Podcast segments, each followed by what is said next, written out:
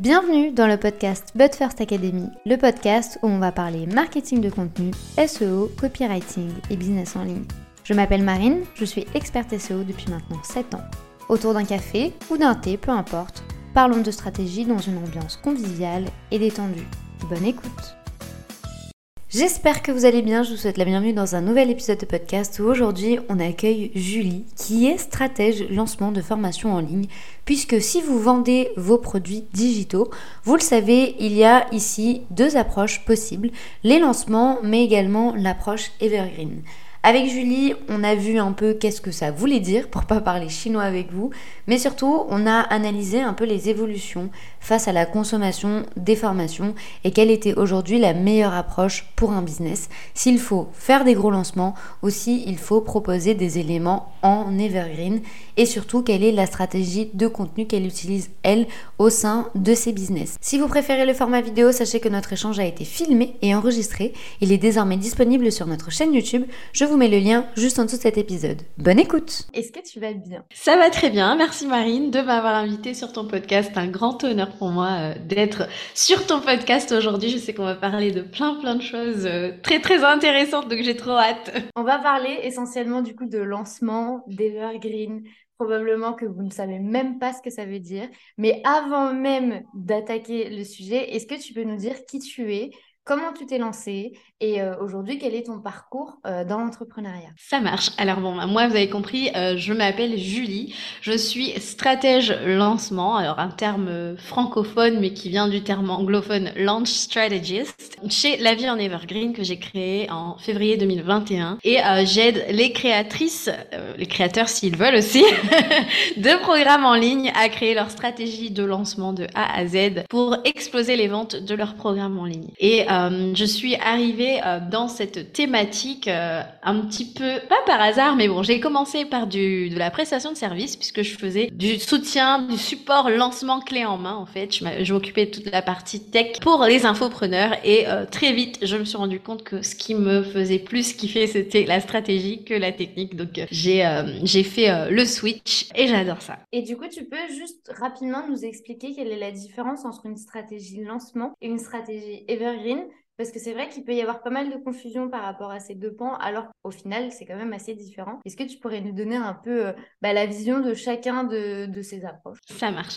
Donc, un, euh, l'approche Evergreen, on va commencer par ça. Euh, la vente en Evergreen, c'est un, mode de vente, un système de vente de son programme. Donc, l'Evergreen, c'est de pouvoir mettre à disposition ben, de ta cible toute l'année, finalement, sans limite dans le temps, la possibilité d'acheter ton programme. Donc, on peut intégrer ton programme de janvier à décembre, il n'y a pas euh, ce truc où il y a de l'urgence pour passer à l'action, tout ça. Donc ça, c'est la vente en evergreen. Le lancement, en revanche, est beaucoup plus euh, time sensitive. Je suis déjà désolée d'avance, je fais beaucoup de franglish. Hein. Mais c'est vraiment, euh, il y a cette urgence finalement à prioriser l'acte d'achat. Et attention, c'est pas un truc où on est là en train de tordre le bras à quelqu'un. On fait tout pour que sa décision soit informée au préalable. Mais il y a vraiment ce, ce côté, ben, j'ouvre les portes, je ferme les portes. Tu as un laps de temps pour passer à l'action ou non. On n'est pas obligé, mais voilà. Et c'est pour ça que ça s'appelle un live launch parce que euh, dans le temps, c'est limité. C'est un lancement aussi qu'on appelle orchestré. Il y a tout un tas de petites étapes euh, comme ça qui, qui rythment euh, la, la, la, sortie de ton programme et qui en fait finalement un grand événement pour ta communauté. Du coup, tu parlais d'étapes? Est-ce qu'il y a vraiment des, des, points clés que les gens doivent savoir quand on pense à, à une stratégie de lancement. Est-ce que vraiment pour toi, il y a des incontournables qu'il faut impérativement mettre en place ou c'est un peu chacun, il va de sa stratégie, de son machin, de son truc. Il y a vraiment euh, un pas à pas, je dirais, à suivre. Est-ce que tu pourrais nous donner un peu, du coup, ces, ces étapes clés qui sont indispensables justement réussir son lancement Absolument. Alors pour moi, un lancement, le ce qui fait le succès d'un lancement, c'est déjà le pré-lancement. Et pour moi, s'il devait n'y en avoir qu'une d'étape indispensable, ce serait vraiment celle-là. Le pré-lancement, c'est vraiment la partie qui précède le lancement où tu vas préparer ton audience à la sortie de ton programme. Et euh, quand je dis ça, c'est pas forcément simplement faire du teasing, hein, ou voilà euh, J-5 avant la sortie de tel tel programme. C'est vraiment toute la, la, la phase d'évolution évolution. Tu vas faire évoluer finalement ton prospect euh, dans les différents niveaux de conscience de son problème et euh, pour qu'il euh, arrive au stade de vouloir le solutionner grâce à ton programme. Tu vois, et ça, c'est une phase qui est plus ou moins longue selon euh, ben, la température de ton audience. Hein, J'aime le dire. Euh, si tu as une audience hyper engagée, pour qui tu es clairement positionné comme l'expert sur cette thématique, sur cette problématique, eh ben, euh, ça va être plus facile. J'aime bien souvent comparer ça à une pièce que tu dois réchauffer, puisqu'on réchauffe notre audience hein, à la sortie de notre programme euh, pendant le pré-lancement. Si ta pièce, elle est à 10 degrés, et eh ben évidemment, là, le préchauffage va devoir durer un peu plus longtemps maintenant si euh, voilà t'es pas loin du compte et eh ben peut-être que ça te demandera beaucoup moins de temps. Quoi qu'il en soit c'est vraiment euh, cet effort de l'emmener dans cet état d'esprit où il se dit je suis prêt ou prête à investir dans ce programme parce que j'ai compris que j'avais tel euh, problème que je faisais euh, telle erreur que ce que je faisais jusqu'à maintenant en fait c'était contre-productif. Donc voilà vraiment pour moi l'étape incontournable. C'est vraiment le pré-lancement. Après il n'y a pas une seule façon de lancer un programme parce que je sais qu'il y a ce, tout ce débat euh, masterclass, pas masterclass, euh, challenge, pas challenge, live, préenregistré, etc. Pour moi, l'incontournable, le prérequis, c'est vraiment de d'avoir le pré-lancement. Et ensuite selon le type de personnalité qu'on a, selon le type d'audience qu'on a, le type de produit qu'on a, tu vois, ça va aussi quelque part dicter un petit peu comment est-ce qu'on va kickstarter un peu notre notre programme. Mais c'est vrai que notre lancement, pardon. Mais c'est vrai que classiquement, euh, ça se passe très très souvent par une masterclass de lancement où on va pouvoir pitcher euh, notre programme en ligne et simultanément ouvrir les portes de notre programme pour euh, un nombre de jours en particulier. J'adore cette comparaison que tu as donnée avec la pièce qui est hyper froide. Tu sais, c'est un peu euh, bah, présenter du poisson à quelqu'un qui ne mange pas de poisson, c'est un peu la même chose. exact. Et pas vendre un produit à quelqu'un qui n'a pas encore euh, eu cet intérêt-là. Est-ce que tu penses, euh, et au vu de ton expérience, et ce sera bien entendu que ton opinion, que c'est également une des raisons pour lesquelles il y a de plus en plus d'échecs au niveau des lancements? Parce que c'est vrai que ben, on a eu l'apogée durant le Covid où là ça a mhm. explosé il y a même une entrepreneur qui a dit je ne sais plus qui mais du coup euh, ce n'est pas mes mots quelqu'un qui a dit ma formation se vendait comme des pop-corn donc abusé et c'est vrai que ben, le, le pendant Covid et le après il y a quand même un énorme gap et il y a de plus en plus de gens aujourd'hui qui assument ne pas avoir atteint leurs objectifs, ne pas avoir vendu autant de formations qu'ils auraient aimé. Et on parle aussi très souvent d'évolution du marché.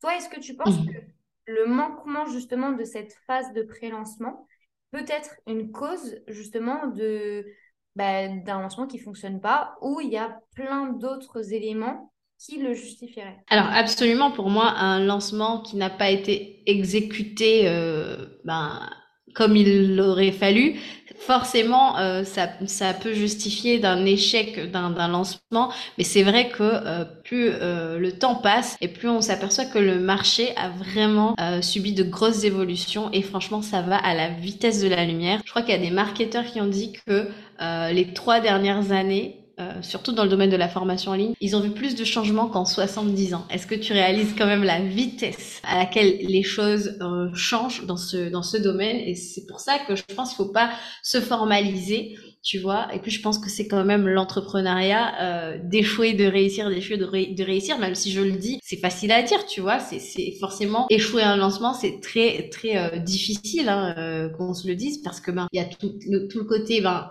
oh, tout ce travail pour rien. Mais oui, mais le chiffre d'affaires alors, tu vois, enfin, il y a, y a, quand même beaucoup d'implications. Maintenant, je crois qu'il y a effectivement quelque chose qui se passe sur le marché. Les gens, en fait, ont tellement euh, comme tu disais, hein, pendant le Covid, c'était vraiment un boulevard parce que tout le monde était à la maison, tout le monde cherchait quelque chose à faire, cherchait quelque chose à quoi se, raccrocher en fait, voulait apprendre, voulait euh, avoir quelque chose à faire de leur temps libre. Et en fait, c'était vraiment euh, l'âge d'or entre guillemets euh, pour euh, ceux qui arrivaient sur le marché à ce moment-là. Maintenant, euh, la formation en ligne n'a pas dit son dernier mot, n'a même pas encore touché l'apogée euh, de la formation en ligne qui est euh, prévue par Forbes, tu vois, en l'occurrence. Moi, j'ai pas de boule de cristal, mais euh, j'aime beaucoup observer ce qui se passe sur le marché. Et puis, ben, j'ai aussi ce regard sur ce qui se passe sur le marché anglophone, où il y a vraiment le marché là-bas est quand même beaucoup plus mature par rapport à, à cette thématique. Et c'est vrai que ça nous donne un peu une vision de ce qui va se passer pour nous assez rapidement, parce que je trouve que le gap se resserre quand même mine de rien. Mais tu vois, ça nous donne quand même quelque indications. Et c'est vrai que je, crois que j'écoutais une entrepreneur, un podcast d'une entrepreneur qui parlait du Zoom fatigue. C'est vraiment la lassitude des, des Zooms de programmes en ligne, en fait, qui s'installent vraiment euh, là-bas. Et c'est vrai que quand tu regardes, tu vois, ça, ça donne déjà quelques indications sur la manière dont on consomme nos programmes. Tu vois, le côté où avant, tu aurais été là, tu aurais marqué dans ton agenda, bon, là, j'ai le Q&A, etc. Aujourd'hui, aux États-Unis, beaucoup de gens te disent, euh, ouais, mais moi, je, je, je préfère regarder sur le replay en multiplié pardon, par 1,5 pour aller plus vite parce que je veux juste avoir euh, le gist, comme on dit, l'essentiel, la moelle et euh, avoir la réponse à ma question parce que j'ai plus le temps euh, aujourd'hui que la vie a repris, que voilà, on est à nouveau sur le lieu de travail, on a à nouveau une vie sociale, etc. j'ai plus autant de temps qu'avant et puis qu'on se le dise, les gens ont acheté énormément, énormément, énormément de programmes qu'ils n'ont pas fini pour la plupart. Et en fait, aujourd'hui, il se passe quelque chose et je le vois moi quand je parle à, mes euh, abonnés, elles me disent mais tu sais moi j'ai plus le temps d'acheter un gros programme, etc.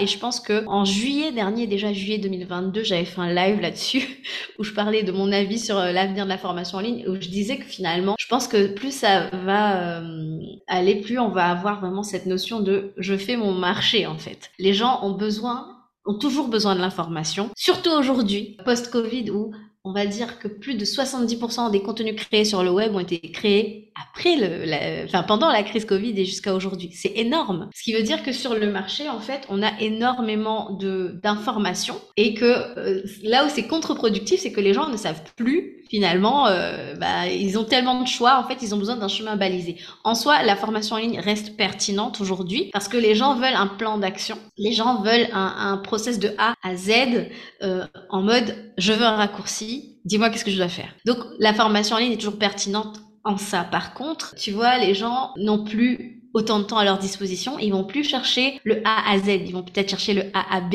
Tu vois, moi je pense qu'on va vraiment partir là-dessus et c'est à nous en tant que créateurs, créatrices de programmes en ligne de vraiment plus travailler une méthodologie propriétaire globale, tu vois, où ça, ça va être notre approche et puis pouvoir la découper et euh, la diffuser à nos prospects, à, notre audience pour que ces gens euh, aient envie de s'approcher de nous, de notre écosystème, de notre, notre solution globale. Et je pense que même le lancement va changer. C'est-à-dire qu'on va beaucoup, alors je m'avance peut-être en disant ça, Marine, mais je pense que on va beaucoup voir beaucoup plus de back-end launches. Je sais pas trop comment l'appeler en français pour l'instant, tu vois, c'est encore un peu conceptuel dans ma tête, mais je pense qu'on va devoir changer aussi notre manière de faire de l'acquisition. Parce qu'en 2023, je pense que même la consommation des réseaux sociaux ont changé, tu vois. Je pense que c'est presque devenu une autre plateforme de, nurturing, tu vois, de, fidélisation tout comme le podcast, comme le blog, la chaîne YouTube, je pense que vraiment, c'est l'acquisition qui va devoir un peu bouger. Et c'est important, du coup, de, de, pouvoir proposer même au sein de tes offres payantes, finalement, plusieurs niveaux d'accès à toi. On parlait tout à l'heure euh, en off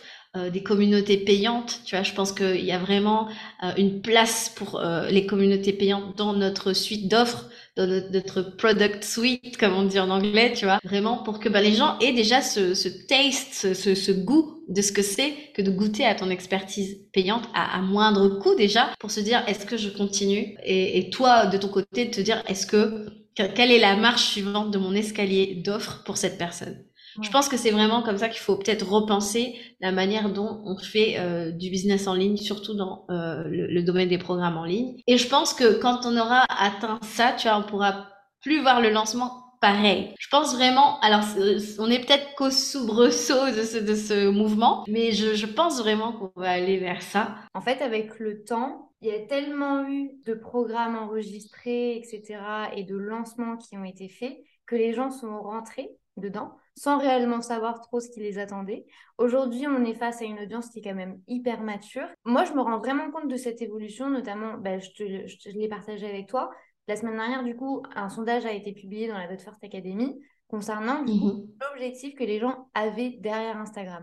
Honnêtement, et c'est pour ça que je vous dis tout le temps, ne vous limitez pas à le je pense que. En entrepreneuriat, on ne mm. pense pas, on vérifie. que les gens allaient me dire on est sur Instagram pour vendre. Et plus de 60% des gens ont répondu pour créer une communauté. Parce que je pense qu'on a vraiment, tu vois, envie de faire partie d'un groupe. On a vraiment envie mm-hmm. de se sentir un peu considéré. Et je trouve que le point de vue que tu as face aux formations est hyper, hyper, hyper intéressant parce que ça ne va en rien ben, entacher les lancements ou les vergrines. Il va juste falloir le faire de manière différente. Est-ce que pour toi, un lancement qui aurait moins bien fonctionné, est-ce que c'est un problème au niveau du produit? Parce que c'est vrai que c'est le premier truc qu'on se dit, ça n'a pas marché, ma formation elle est nulle. Ou est-ce que ça n'a généralement rien à voir avec le produit et tout à voir du coup avec toute l'approche stratégique que la personne aurait pu avoir Alors moi je dis il faut toujours vérifier comme toi. C'est-à-dire que déjà un programme qui va se vendre, c'est un programme qui répond à un vrai besoin. Donc tu vois en termes de market research, d'études de marché, voilà, il faut vraiment avoir fait le taf d'être allé parler à sa cible, à savoir quels sont ses vrais besoins, comment est-ce que je peux créer le produit qui va taper dans le mille pour euh, tous ces besoins-là. Maintenant, euh, je pense que si tu arrives à vendre, c'est que oui, euh, tu as quand même touché des points sensibles que les gens veulent solutionner, donc ça en soi, euh, c'est bon signe. Maintenant, si on, estime que c'est pas euh, suffisant par rapport à nos objectifs. Alors déjà, il faut regarder si c'était des objectifs réalisables par rapport à notre cible, par rapport à notre audience, parce que j'aime bien le dire, it's a numbers game, d'accord? Tu peux avoir une offre super top, validé, qui a déjà fait ses preuves pour quelqu'un. Maintenant, si tu l'as pas mise en face de suffisamment de personnes, tu vois, et eh ben oui, forcément, ça peut euh, impacter tes ventes. Est-ce que tu l'as lancé à un moment où tes prospects étaient attentifs ou peut-être que sur ton marché, il y avait un autre gros événement en face contre lequel tu pouvais pas euh, concurrencer et, qui, t'a quelque part un peu fait de l'ombre. Tu vois, il y a plein, plein de, il y a plein de subtilités. Donc il faut aussi bien choisir son moment, mais surtout, il faut surtout se dire est-ce que j'ai fait mon travail d'attirer, d'attirer euh, les, les, leads comme il faut? Tu vois, j'ai une là les auditeurs verront pas, mais euh, moi je travaille beaucoup sur l'idée de méthodologie propriétaire. Tu vois, avec plusieurs étapes. Moi je crois vraiment qu'il faut vraiment planifier, attirer positionner, captiver et convertir. Tu vois, c'est moi, c'est mon approche vraiment pour un lancement qui va euh, qui va rencontrer du succès. Il y a bien sûr la phase de planification stratégique. D'accord? Est-ce que c'est le bon moment pour moi, pour mon audience? Est-ce que euh, mon audience est à ce stade de maturité là pour recevoir mon produit? Attirer toute la partie acquisition dont on parlait, qui est en train d'évoluer mine de rien, tu vois, avec cette réflexion que tu faisais sur Instagram par rapport au sondage que tu envoyais à ton audience. Est-ce que je Maintenant, on est en 2023, il y a plein, plein de, de, de, de manières de, de, faire de l'acquisition. Il n'y en a pas qu'une, il n'y a pas que poster sur Instagram, tu vois, il y a énormément de choses. C'est pas des gros mots, tu vois. Euh, vois, je pense notamment euh, à la publicité payante, tu vois, mais il n'y a pas que ça. Euh, il y a les collaborations, il y a euh, les, les gros événements générateurs de leads, il y a énormément de choses à faire, tu vois. Je pense que nous, on se met dans un carcan parce qu'on voit tel euh, influenceur du marché de voilà, telle niche, etc. Ben, faire comme ça, ben, on se dit, ben, c'est ça qu'il faut faire. Il y a plein de manières de se placer devant les yeux de nos, clients idéaux, en fait. Et pas seulement une seule manière. Et ensuite, la partie euh, captiver son audience, c'est là en fait, on parlait de ce fameux pré-lancement euh, tout à l'heure, et ben ça il faut aussi bien le négocier pour que quand j'arrive avec mon produit, il soit pas surpris en se disant euh, ouais non mais en fait euh, non j'ai pas ce besoin là à l'heure actuelle. Et tu vois je tiens quand même à, préciser qu'on n'est pas là à créer des besoins chez les gens. Si on arrive avec un produit c'est qu'on a vérifié euh, que euh, oui les gens ont besoin de ça.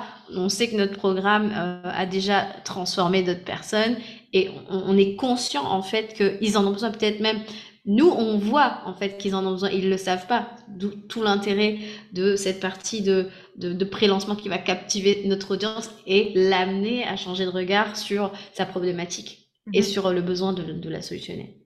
Tu as évoqué Donc, voilà. le, contenu au milieu de tout ça. Mhm.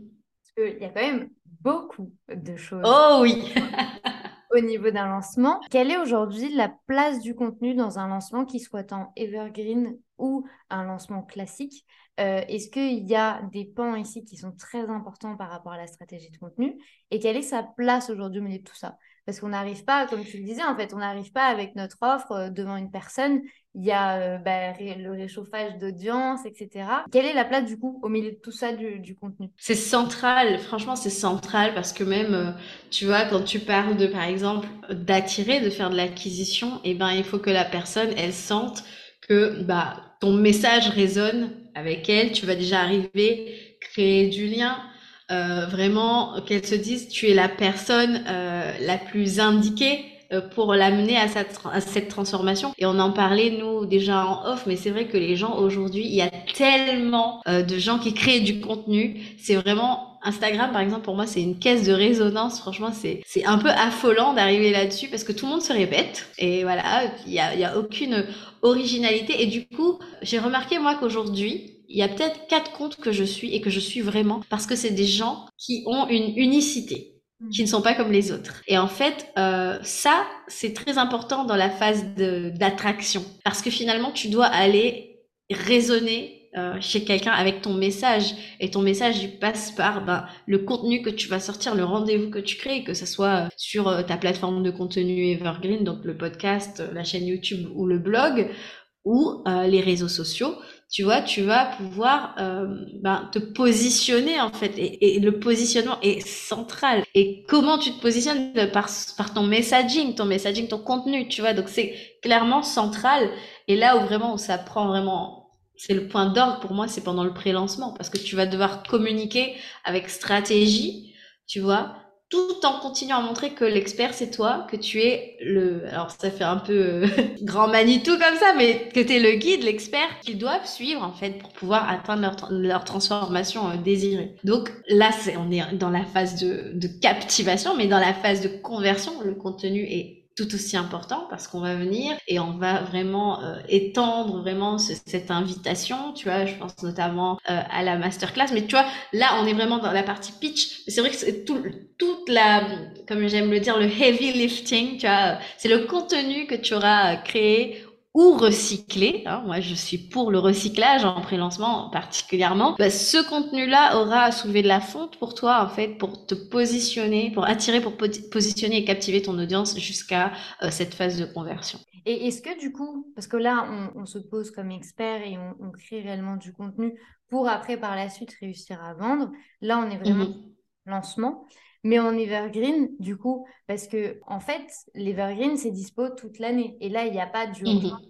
Il n'y a pas de, de, point ici de contact réel avec la personne où tu vas créer un énorme événement avec une mhm. masterclass, etc. Là, c'est limite un produit qui va dormir un peu de son côté. Et dès que on va créer le bon contenu, la personne va se souvenir de nous. Est-ce que dans cette stratégie-là, le contenu a d'autant plus d'importance si on veut vendre ou est-ce que c'est quand même assez équivalent parce que bah, dans une stratégie de lancement classique, il faudra limite créer autant de contenu? Pour moi, c'est assez équivalent dans le sens où en Evergreen, d'autant plus, la personne a besoin de se dire l'expert, c'est telle personne. Donc pour moi, parce qu'en fait, tu as moins le sentiment d'urgence et tu priorises moins euh, l'idée d'investir dans ce programme. Alors là encore, ça, ça va commencer à changer, mais euh, pour le moment, euh, on va dire que l'Evergreen, là où c'est un peu plus compliqué, c'est que il n'y a pas cette, ce côté euh, priorisation, il n'y a pas ce côté time sensitive. Donc, tu vois, on n'est pas, euh, on est, ouais, on priorise pas. Par exemple, si je te dis, c'est quoi le dernier programme en, en Evergreen que tu as acheté?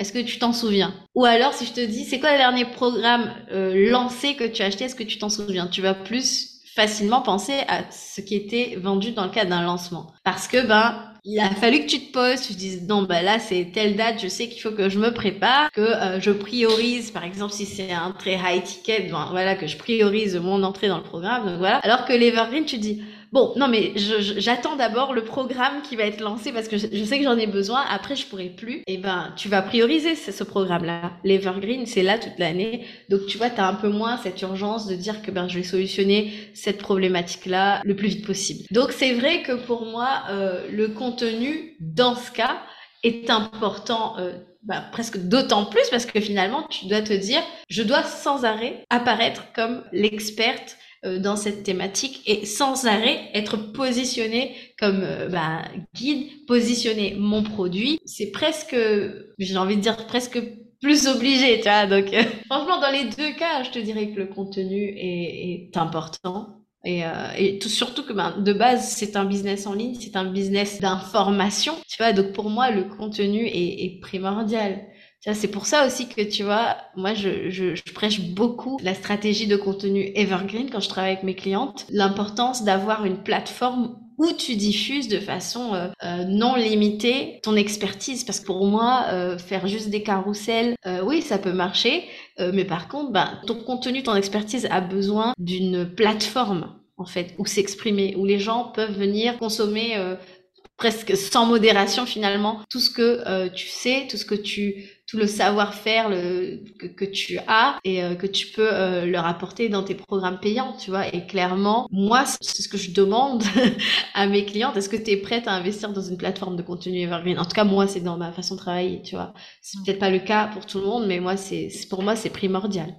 Et est-ce que le fait de justement choisir un lancement classique, c'est renoncer à l'Evergreen? Est-ce que si on en choisit un, on ne peut pas choisir l'autre? Ou est-ce que au final, les deux fonctionnent assez bien, limite Alors, tout dépend. Je vais, je vais quand même re, re, repositionner un peu cette question parce que, en fait, ça dépend de ton stade d'avancée, j'ai envie de dire. Si c'est ton euh, premier euh, programme, programme phare, etc., que c'est le, le, le, pilier de, de, tes revenus, j'ai envie de te dire, lance D'accord? Parce que euh, j'aime bien dire ça, un lancement, ça te met sur la carte. Hein, comme on dit en anglais, it puts you on the map. Tu vois, ça te met sur la carte. Tu arrives, tu fais un grand événement, tu fais du bruit. En fait, il y a tout un momentum qui se crée autour de la sortie de ton programme. Et euh, si je te dis, dis-moi quelqu'un qui a fait un lancement récemment et dis-moi quelqu'un qui va en evergreen, tu vas penser à qui plus facilement?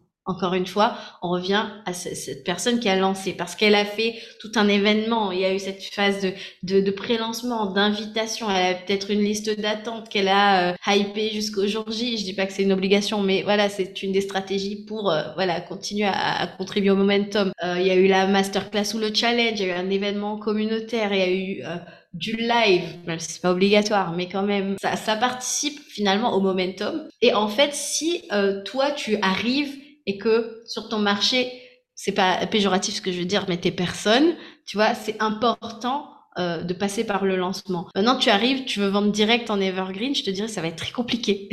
ça va être très compliqué parce que un, il y a une concurrence qui est rude, d'autres gens autour de toi qui vont lancer et eux qui vont faire plus de bruit que toi. Et euh, finalement, pour moi, un lancement, ça popularise ton, ton produit. Il y a des gens aujourd'hui qui lancent des, des programmes qui sont ultra populaires qui pourraient se vendre en evergreen, pourtant qui continuent à lancer. C'est des programmes qui pourraient se vendre toute l'année sans aucun problème, tellement les lancements précédents l'ont popularisé. Et en fait, quand tu arrives avec un produit qui est tout nouveau comme ça, il euh, n'y a pas à dire. Apple fait des lancements, tu vois. Hollywood fait des lancements. Les créateurs euh, de parfums font des lancements. Il y a une raison. Et en fait, ça popularise, ça popularise ton programme et je, je conseille souvent de, de, lancer plusieurs fois avant de passer en evergreen. Maintenant, on s'entend bien, c'est le, le, produit un peu phare de, de ton business, etc. Euh, c'est sûr, c'est pas un produit à 29 euros. Euh, si c'est un low ticket, je te dire, c'est pas la peine de faire un gros euh, launch comme si, voilà, euh, tu vois, c'est pas ce qui va te rapporter ton, ton bread and butter, comme on dit. Là, c'est une autre stratégie. Là, c'est presque de l'acquisition, j'ai envie de dire. Mais euh, si c'est ton programme phare etc. Oui, lance surtout si tu es un micro-influenceur, tu vois, c'est pas, voilà, mais voilà, si tu es petit, entre guillemets, sur ton marché, fais un lancement, tu vois. Au contraire, un lancement, euh, au-delà euh, de vendre, ça te popularise, ça euh, inspire confiance. Et puis quand tu lances, il n'y a pas euh, seulement les gens que tu vises avec ce produit-là qui vont te voir.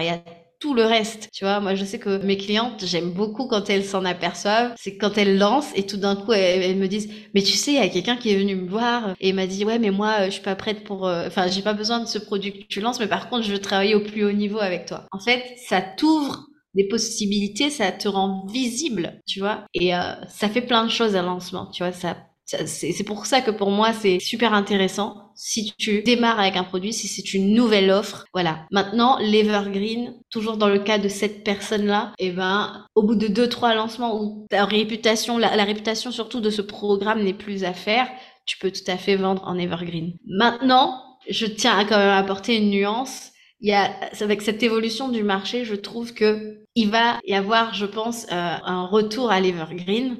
Mais euh, attention, euh, je pense que c'est vraiment dans des conditions particulières. Tu vois, par exemple, je pense que vraiment, si on est sur du low ticket, il n'y a pas de problème de vendre en evergreen. Surtout si ton audience, en fait, tu vois, il y a des gens qui te disent ouais lancer ça sert à rien. Ouais, un lancement ça sert à rien. et ils crachent dans la soupe comme ça alors qu'ils ont lancé, tu vois. Moi ça me fait rire parce qu'en fait aujourd'hui s'ils peuvent se permettre de se passer d'un lancement, c'est parce qu'un lancement les a mis sur la carte. Tu vois, et je trouve ça mais dingue, franchement. Le lancement les a mis sur la carte, a réchauffé leur audience, a contribué à ce que leur audience ait ce niveau de, tu vois, atteigne ce, ce, ce statut de hot audience. Et aujourd'hui peuvent se permettre de faire des trucs beaucoup plus courts, beaucoup plus chill, beaucoup plus slow, comme on entend, tu vois. Mais ouais, mais c'est que pendant un long moment, t'as fait plusieurs lancements. C'est ça qui t'a conduit à ça, de, cracher dans la soupe en se disant ouais, ça sert à plus à rien de faire des lancements, etc. Laisse tomber, tu vois, c'est pas possible. Tu vois, les gens oublient juste qu'ils ont bénéficié de ces moments-là et que c'était pas du travail pour rien. Généralement, quand on pense à lancement, on se dit juste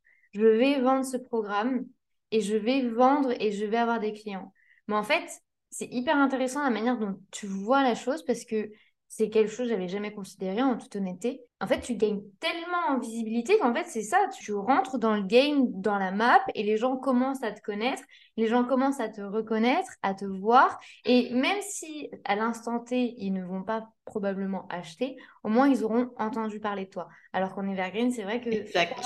enfin, entendre parler de soi comme ça en Evergreen, c'est beaucoup plus difficile. Mais je pense qu'aujourd'hui, les gens ont peur du lancement parce qu'ils se disent je mets en péril euh, mes finances, mon chiffre d'affaires. Et c'est vrai, euh, on peut euh, se dire que mais je peux pas jouer mon, tout le chiffre d'affaires de mon entreprise que sur des lancements, c'est trop incertain. Je pense que c'est là aussi qu'il faut vraiment avoir une vraie stratégie à 360 degrés pour diversifier finalement ses sources de revenus et ne pas juste se baser que sur les, revenus d'un lancement pour faire tourner sa boîte. Et je pense que c'est du bon sens aujourd'hui de se dire mais comment est-ce que je peux faire rentrer du CA ailleurs que sur euh, des lancements? Et il y a plein de choses pour ça. Euh, je pense que bah on est expert mais on peut aussi euh, offrir du consulting, on peut aussi faire des programmes de groupe, on peut vendre des petits outils en evergreen, on peut vendre un accès abonnement à des programmes, enfin il y a plein de choses qu'on peut faire et en fait tout est une question de stratégie. Tu vois, et c'est ce que moi je travaille avec euh, les clientes de Strategize. Et en vrai,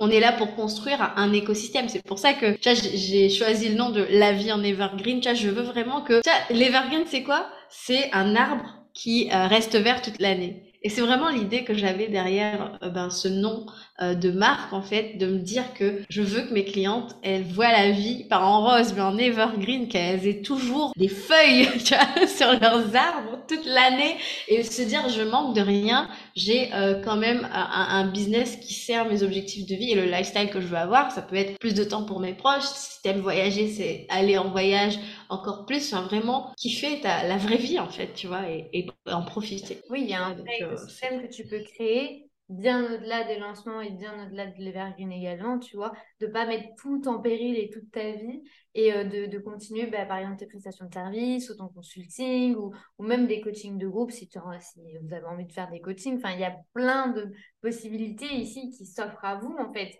Et il n'y a pas Exactement. une méthode de faire et se mettre des œillères et ne pas regarder. Effectivement, oui, ça demande un petit peu plus de travail, c'est vrai.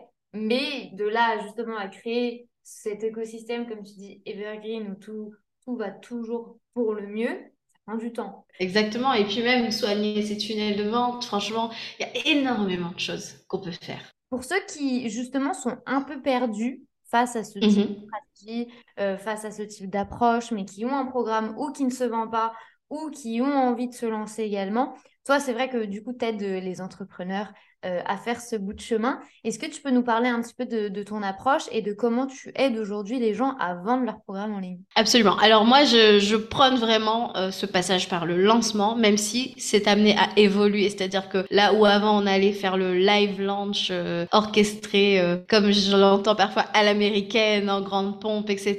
C'est sûr que le lancement va évoluer, mais le lancement est là encore pour rester, pour durer. Il va juste un peu évoluer. Et euh, je parlais tout à l'heure de front-end, back-end launches, tu vois, je pense que vraiment on va aller vers ça. Et quand même euh, associé à de l'evergreen, euh, mais à, à, différents niveaux, tu vois. Je, je finis juste là-dessus, ensuite je réponds à ta question, mais je pense que euh, l'evergreen, il y a aussi une question de hot audience, comme on parlait tout à l'heure, et aussi de, de pricing. Il y a des choses qu'on va pouvoir vendre plus facilement en evergreen, et il y a des choses par lesquelles il va falloir faire un chemin un peu différent, passer par du lancement pour ramener les gens vers peut-être une solution beaucoup plus signature. Je pense que à l'avenir, c'est ce qui va se passer. Les gens vont évoluer finalement dans notre suite d'offres vers notre programme signature qui lui pourrait se vendre euh, un peu plus tard en evergreen, tu vois. Je pense vraiment qu'on va vers ça. Et euh, comment moi j'aide mes clientes à vivre de leur euh, business de programme en ligne? J'ai plusieurs offres pour ça. Donc j'ai Strategize qui est mon plus haut niveau de, de collaboration, plus haut niveau de, de one-one on va dire. C'est pour vraiment pour les, les, entrepreneurs beaucoup plus avancés qui veulent avoir une stratégie à 360 degrés